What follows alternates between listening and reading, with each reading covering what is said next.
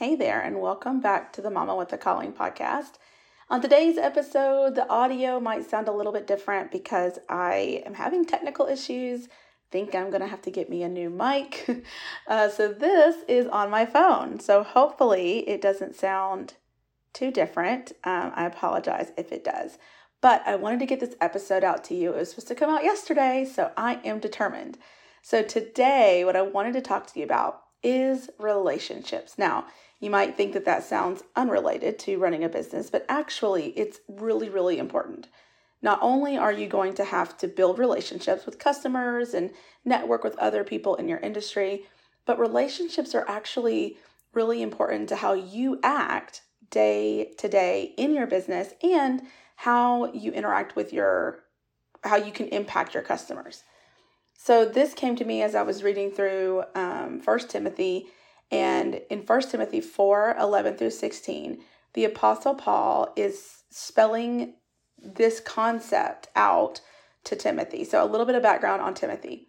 Paul had started a church in Ephesus and had since, I think it was like years before, had since taken Timothy under his wing as a student to make sure that he knew all the things that that Paul did because Paul was really particular about the the messaging that was being that was being taught and making sure it aligned with what Christ had said and making sure there wasn't any false teaching or any confusion about the law and if you had to follow the law and all those kinds of things. So he was teaching Timothy all about the Christian faith and beliefs. And then he sent Timothy to actually oversee the church at Ephesus. And so this letter of First Timothy is actually Paul imparting his wisdom, giving Timothy this encouragement and more wisdom as Timothy is running the church at Ephesus. And so he says in 4 11 through 16 that Timothy essentially needs to make sure that he lives out a life that reflects the things that he's teaching. So I'm not going to read all of that. You can go check that out. But that's basically what he's saying. And Paul finishes this section by saying, Pay close attention to your life and your teaching. Persevere in these things, for in doing this, you will save both yourself and your hearers. So Paul is basically saying that if you model a life that is Christ like, that is honoring all the things that God teaches, that that's actually the way that people will really start to absorb it and really be able to live it. So he's really challenging Timothy as the leader of the church the best way to get the people to live this life of godliness of being Christ-like that they needed that he needed to model it and of course not only for himself but so that they can truly receive it because Paul was really, really, I don't want to say fixated, but Paul really cared about people actually having a change in lifestyle, a change of heart that really reflected what it was like to be a follower of Christ. So if we pair that with the famous quote by Jim Rohn that I'm sure you've heard that says, We are the average of the five people we spend the most time with. And you can see that those two concepts together, that if we model things that that's really how people are going to learn from us and that we are the sum of the people that are are the average of the five people we spend the most time with you can see that who we are around and what we are experiencing in our closest relationships will have an impact on how we ourselves act. So really this passage of scripture has two implications the first um, is that as you are in your business and i'll just say this one really quick because this isn't actually the one that I focus on for the majority of this episode, but it does indicate that if you have a business and you want people to have some kind of transformation in their in their mindset in the way they do things in their life um, you know normally that's what your business is going to be. You're going to be teaching people how to do something.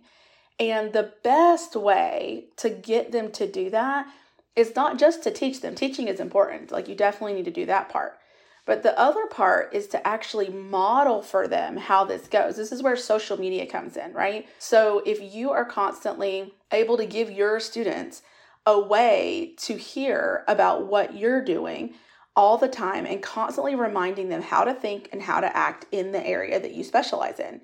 This can go for social media kind of behind the scenes for you. It can be just having a community where people are talking together and you're constantly encouraging this line of thought. Or it can be even just constantly giving uh, tips and feedback and different things to encourage people to have this thinking, this transformation. That's where your content comes in, right? You are constantly putting the information out there so that the people that are receiving it, they are thinking about it. I think about my time when I did eBay sales. When I worked on eBay, if I watched eBay reseller videos, I was all into reselling. I was thinking about reselling and wanting to do reselling and all of that. If I stopped watching the videos, it's almost like the reselling itself wasn't quite as exciting. And so this actually leads into the next point, which is that the other way it impacts you is how you act, right? So the people that you are around, the things you're involved in, the things that you're researching and and surrounded in and listening to and all of that is going to impact how you feel about doing the business that you're doing, about quitting your job or about being at home with your kids, all of that. And we inherently operate in this way without even really realizing it. So here's an example of something that you can probably relate to, and then I'll connect it back to how it can influence your life as an, an entrepreneur in more detail. So at work, you know, when you have a job, often we tend to hang around people that we have similar values to. And you're inevitably going to act like the people that you hang around with. So if you're wanting to do really well and you're a go getter, you're a leader, you like to get things done, you're not really going to surround yourself with people that are just doing the bare minimum, barely getting by. They don't care. They're just here to get a paycheck. And I'm not saying that you can't, you know, be friends with those people. You obviously can and should, but not getting really close to them, right?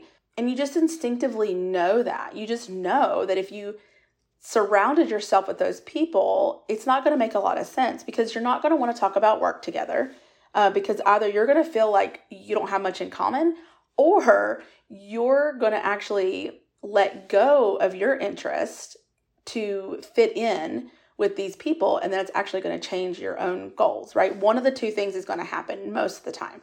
So, if we know this to be true with work, how does it impact us as entrepreneurs? And I kind of already alluded to it, which is that if we aren't handling our lives as entrepreneurs very well, maybe we're constantly stressed and feeling isolated and worried and all of that, then one area that you can look at is who you're surrounding yourself with. So, are you the only entrepreneur that you know? It's going to be really hard. And all these examples I'm getting ready to give are kind of the same point. It's going to be hard. It's always hard, just as humans, right? To go against the grain from everyone around you.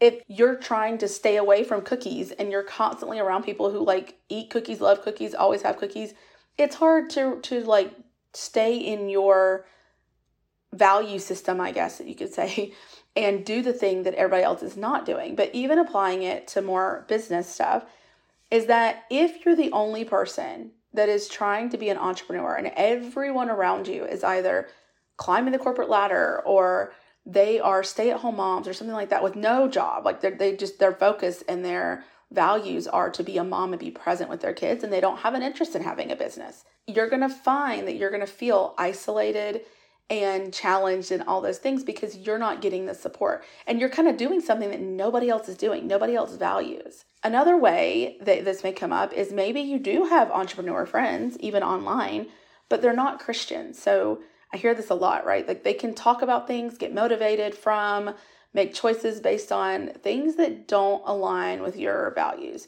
So you might see people online that are doing business in a way that you just don't agree with or the things that they are selling or the things that they're promoting are not at all things that you want to have anything to do with, right? Or this could also come from um, thinking about like mindset stuff, you know, all the new age stuff versus the Christian beliefs. Like you're going to hear people talk about how they did their manifestation session or whatever, law of attraction stuff. That's part of like their business plan, the way they view business. And if you're over here doing something different, it's it's fine and that's awesome. You're witnessing to them, maybe, you know, but it's hard, is the point. It's hard to hear from everybody who's doing something different than what you're doing. Or maybe you've actually tried to make friends and surround yourself with like minded people, but you found yourself learning from and in communities of people that teach a totally different business model than the one you're interested in. So, for example, if you found yourself in conversation with a bunch of people that are obsessed with MLMs or coaching and, and growing a business that way, but you don't want to do that. You want to do courses and maybe a membership or something. You're going to feel like the odd person out. Like, it doesn't mean that you can't be there, but A, I don't know what benefit they're giving you by telling all about their MLM and coaching business if that's not what you want to do. But also, at some point, like they really believe in that business model because it's fine. That's what they want to do. And they are probably, if they're truly friends, they're going to try to convince you to do the same because they believe in this model. So why wouldn't you be doing the same thing? Now, it might seem like like who cares if if these situations occur. But these examples, and these are just a few, really show you that it can lead, all these examples can lead to a feeling of feeling isolated, and it can be a greeting ground for negative things, negative thought patterns like doubt, imposter syndrome, all of it. You could change the direction you're going in your business, in your life, based on the people that you're surrounding yourself with. So, what I want to encourage you to do is look at how you're handling life as an entrepreneur right now and try to find a group of women that are doing things the way that you want to do them. They value things the same way, they're living their life in a way that you value or at least are okay with. Even if you aren't actively living your life that way, if you surround yourself with people that are doing the thing that you want to do, then you'll start thinking like them and doing it too. It's our human nature to want to be around people that are like us. So if you curate that group of people that you're surrounding yourself with and make sure that they are living the life that you want to have, right? Then you're setting yourself up for success or at least helping get your success there, right? And again, this doesn't mean that you can't have other friends. It doesn't mean that if your husband isn't, you know, into business that you can't even talk to him. It's not that. It's just that it's really really important to have one part of your life that is involved in the community aspect of business and entrepreneurship and Christians and moms and all of those things so that you can get the support that you need because there are things about being a Christian entrepreneur, about being an entrepreneur in general that you may not even be aware of yet. And when you surround yourself with people, especially those who are more successful than you or who are farther down the line than you, I should say, they are going to be sharing about things that you can learn about before you have to go through them, right? And so all of that is just going to help you. So making sure that you have this community built into your life is just going to be really, really important to your success because you don't want to be isolated and alone when you feel that you've hit a stumbling block when you're having doubt in your business because that's going to come up no matter what community you have, right? Things are hard. You have a lot of things to learn. You have a lot of things to go through. God has you on a journey. And if you're completely alone in that journey, it can really affect how you react when those things happen. But not only that, if if you are having a stumbling moment in your entrepreneur journey and you're surrounded by people that don't believe in entrepreneurship or that don't have the same values that you do, then their advice they're going to give you is not going to be what you need to hear in that moment. So I want to invite you to join the Mama with the Calling community over on Facebook. These are Christian women, most of them are moms, you don't have to be a mom, that are either wanting to leave their jobs or have already made that jump. And we focus on biblical truths, praying over your business, involving God and prayer in business decisions, and really focusing on pursuing this as a calling and yes, making money, but not pursuing money for the sake of money. If that sounds like something you're interested in or, you know, would love to check out, I would love to have you come on over. Just look us up on Facebook, Mama with a Calling. I'll also include the link in the description below.